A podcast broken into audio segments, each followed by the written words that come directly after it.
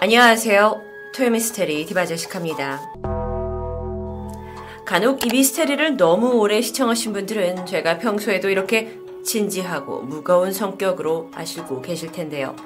저희 세컨드 채널 디바걸스에 가시면 일반 사람의 제시카를 보실 수 있습니다. 1929년 그 당시에는 죽은 영혼을 불러낸다는 강령술이 하나의 공연으로 자리 잡으면서 큰 인기를 끌고 있었습니다. 그러던 어느 날, 한 강령술사가 남성을 무대 위에 눕혀놓고는 죽은 사람을 불러내는 이 추술에 심취하고 있었는데요. 곧이어 접신이 이뤄진 듯 그 남자의 몸이 떨렸고 이 모습에 강령술사가 조심스럽게 질문을 던졌습니다. 당신은 누구입니까? 정적이 흘렀죠. 그러다 누워있던 남자가 아주 무겁게 입을 대기 시작합니다. 내 이름은 해리, 해리 후딘이에요. 이 대답에 당시에 있던 사람들은 모두 소스라치게 놀라게 되는데요. 해리 후딘이 그는 현대 마술의 아버지라 불리면서 20세기 탈출 마술의 전설로 불리던 인물입니다. 그는 3년 전 사망한 상태죠. 누워있던 남성은 천천히 몸을 일으키더니 사람들을 향해 섰습니다. 그는 무대가 그리웠다면서 자신이 죽은 후디니의 영혼이라고 주장하고 있었는데요. 이때 반대쪽에 있던 한 여성이 일어납니다. 그리고 큰 소리로 외쳤죠. 당신이 내 남편이라면 암호를 대봐요. 사람들의 시선은 일제히 그녀에게 쏠렸습니다. 그 진지한 표정으로 남성을 노려보던 여성. 하지만 그 후디니의 영혼이라는 사람은 더 이상 아무런 대답을 하지 못했는데요. 그는 정말 천재 마술사 후디니의 아내였던 걸까요? 그리고 왜 갑자기 암호를 물어봤던 걸까요? 해리 후디니는 유태인이었습니다. 헝가리에서 태어났지만 다섯 살에 부모님과 함께 미국으로 이민을 오게 되죠. 그가 여섯 살이 되던 해부터 이 카드 마술에 큰 흥미를 가졌고요. 아홉 살에는 공중 근해고개사로 데뷔까지 하게 됩니다. 그렇게 사람들 앞에 서서 감탄을 자아내는 일을 즐기던 그가 점점 유명세를 타고 가다가 지금의 명성을 얻게 된 건 그가 27살 때입니다. 자신의 시그니처 마술인 탈출 묘기를 선보이면서 많은 사람들에게 인기를 끌게 되죠. 그는 영어로 handcuff king, 그러니까 수갑 왕이라고 불리면서 아주 독특한 마술을 보여줬습니다. 우선 유럽의 여러 도시들을 방문하면서 그곳 경찰들을 만났죠. 그리고 그에게 자발적으로 알몸 수색을 당했고요. 이후 두 손에 수갑이 채워지게 되는데 감옥에 갇힌 해리가 맨손으로 탈출을 하는 것이 그의 마술의 하이라이트였습니다. 이런 형식은 그 유례 없는 마술 수요였기 때문에 당시의 사람들은 열광할 수밖에 없었죠. 평생 가난하게 살아온 후디니는 그렇게 최고의 몸값을 자랑하는 마술사가 되었습니다. 그런데 그러던 어느 날, 가난했던 어린 시절부터 오로지 가족에 헌신하고 그가 마술사를 꿈꾸는 내내 아들을 응원해줬던 어머니가 1913년 지병으로 숨을 거두게 됩니다.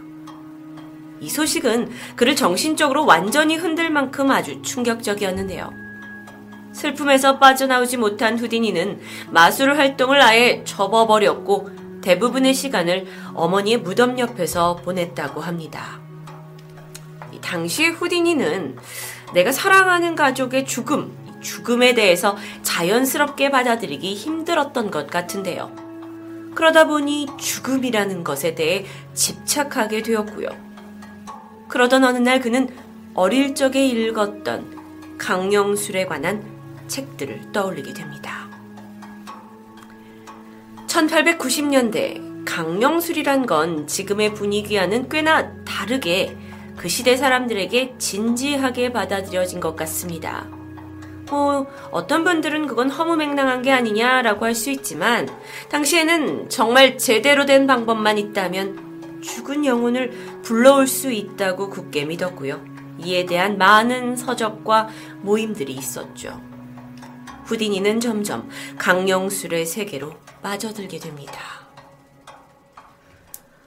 그러다 1920년 음, 후디니는 평소 추리소설 셜록 홈즈를 아주 즐겨 읽었었는데요. 그가 영국 여행을 하던 중 이 책의 저자 아서 코난 도일과 우연히 만남을 가질 수 있었습니다. 이후 교류가 이어졌고 같은 해에 아서 코난 도일 역시 후디니의 마술 공연을 보러 오게 되면서 둘의 우정이 돈독해지기 시작합니다. 사실 각각 다른 영역에서 명성을 떨치고 있던 두 사람이 급속도로 친해졌다. 여기에는 한 가지 계기가 있었는데요. 바로 아서가 영매를 통해 죽은 자와 의사소통을 할 수 있다고 주장하는 영성주의를 아주 굳게 신봉하고 있었기 때문입니다. 그렇게 두 사람이 만나면 주제는 강령술이었고 끊임없는 대화가 이어집니다. 그런데 그러던 어느 날 아서 코난 도일이 이번에는 속임수가 아닌 정말 진실의 영혼을 불러오는 강영수를 알고 있다면서 몇몇 공연을 후디니에게 소개시켜 줍니다. 하지만 기억하시죠? 후디니는 당대 최고의 천재 마술사로 불리고 있었습니다. 그는 마술의 수법들을 모두 알고 있었던 거죠. 그래서 그 공연을 보러 갔을 때 그저 관심과 돈을 벌기 위한 얄팍한 속임수라는 걸 단번에 알아차렸지만 그렇더라도 후디니는 코난 도일에 대한 우정으로 그가 추천하는 강령술 공연을 계속 관람합니다. 하지만 그 어느 곳에도 진짜는 없었죠. 그러다 시간이 지나 후디니의 어머니 기일이 되었습니다. 그런데 아내 베스가 조심스럽게 다가오더니 말을 건네죠. 여보, 아서의 아내가 우리 어머니에 대해서 묻더라고요. 근데 어머니의 영혼을 만날 수 있게 해준다면서 호텔로 오라고 하던데요. 사실 그 당시 후디니는 이미 강령술에 대해서 회의감을 느끼고 있었습니다. 하지만 친구의 우정 중요했죠. 그는 결국 아내와 함께 다음날 호텔을 방문합니다. 방문을 열고 들어가니 가운데 놓여 있는 의자에 한 여성이 앉아 있는 게 보였습니다. 곧이어 강령술사가 다가왔고 그녀의 몸을 통해 어머니의 영혼을 불러내기 시작합니다. 여성의 몸이 잠시 떨리는 듯 했고요. 이내 그녀가 펜을 집어들고는 노트에 글씨를 써내려가기 시작합니다. 후디니는 사실 큰 기대를 걸고 온 건 아니었지만 그래도 혹시나 그리운 어머니의 영혼을 만날 수도 있다라는 가능성에 그녀가 적고 있는 노트에서 눈을 뗄 수 없었는데요. 바로 이 사진. 그녀는 후디니의 이름을 영어 알파벳으로 적었습니다. 설마 어머니일까요? 그런데요. 후디니의 어머니는 헝가리 출신 이민자였기 때문에 영어를 제대로 구사하지 못했다고 합니다. 또한 그를 후딘이라고 성을 부른 적은 없었고 항상 본명 에릭으로 부르셨는데요. 즉 그녀는 가짜입니다. 후디니는 고인이 된 자신의 어머니를 가지고 이런 속임수를 한다는 게 화가 났지만 속내를 뒤로 한 채 오히려 아서 부부에게 감사하다는 말을 전하고 자리를 황급히 뜨게 됩니다. 여기서 끝났어야 했죠. 그런데 며칠 후 아서가 언론을 통해 후디니가 영성주의로 개종을 했다면서 대대적인 발표를 해버립니다. 이에 더 이상 참지 못했던 후디니는 이건 사실이 아니라면서 공개적으로 아서를 비판했고 자신은 그 어느 때보다도 강령수를 믿지 않는다고 강력히 피력하게 되죠. 일로 두 사람의 우정은 단번에 금이 나게 됩니다. 이후 후디니는 강령술이 속임수다라는 것을 대중들에게 알리는데 앞장서게 됩니다. 혹여 내 눈앞에서 강령술을 진짜라고 증명한다면 내가 큰 상금을 주겠다면서 강령술사들을 도발했는데요. 이에 달려든 사람들이 막 수법을 써서 영혼을 불러내면 후디니도 똑같은 수법을 따라하면서 그들을 농락하게 됩니다. 그러면 어떻게 될까요? 시간이 지나면서 그는 강령술사들의 적 아닌 적이 되어버렸고요. 실제로 수많은 살해 협박에 시달렸다고 알려지고 있죠. 그러던 1926년입니다. 사건이 발생합니다. 그가 중국식 물 고문통 이렇게 사진에서처럼 여기에서 빠져나오는 마술 공연을 아주 성공적으로 끝낸 후 대기실에서 잠시 숨을 돌리고 있던 때입니다. 갑자기 대학생 남성 3명이 다가오더니 다짜고짜 주먹으로 그의 복부를 내리쳐버리죠. 후디니는 잠시 숨이 멎을 듯한 아주 강한 고통을 느꼈는데요. 대학생들은 아까 본 마술이 인상적이었다면서 이렇게 맞아도 당신은 아무렇지 않냐라는 어떤 비아냥과 의심의 눈으로 그를 공격했던 겁니다. 이때 그는 어떻게 반응해야 했을까요? 강한 자존심 때문인지 또는 마술사란 직업에 과도하게 몰입했던 건진 모르지만 그는 이 찢어질 듯한 고통을 참고는 아무렇지 않다면서 오히려 배를 내밀게 됩니다. 그리고 학생은 그의 배를 몇 번 더 공격했죠. 그런데 문제가 있습니다. 그 학생은 평범한 사람이 아니었어요. 아마추어 복싱 선수였던 겁니다. 강력한 그의 펀치를 맞은 후디니는 결국 맹장 부근이 파열되어서 점점 혼미해졌고요. 그 찰나 다시 그를 무대로 부르는 박수가 터짐에 별수 없이 그는 배를 붙잡고 무대에 올라가게 됩니다. 그리고 그 공연에서 내려오자마자 기절하게 되죠. 복통과 고열에 시달리다 결국 병원으로 향했지만 이미 파열로 인해 심각한 복막염을 피할 수 없었고요. 1926년 10월 31일 그는 숨을 거두게 됩니다. 자, 그런데 이때 죽음을 눈앞에 둔 후디니 곁에 아내 베스가 함께였습니다. 그는 마지막 숨을 내뱉기 전 아내에게 유언을 남기게 되는데요. 여보, 내가 죽으면 분명 많은 강령술사들이 내 영혼을 불러낼 수 있다면서 여기저기 떠들어댈 겁니다. 그래서 내가 만들어 놓은 문제가 있어요. 이 문제의 정답은 당신만 알고 있으세요.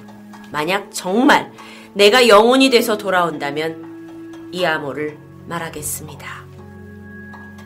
그가 만들어 놓은 암호는 이랬습니다. 로사벨, tell, pray, answer, look, tell, answer, answer, tell.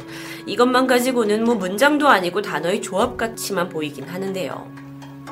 이후 그는 나는 이 싸움에 지쳤다라는 말을 남기며 숨을 거뒀습니다.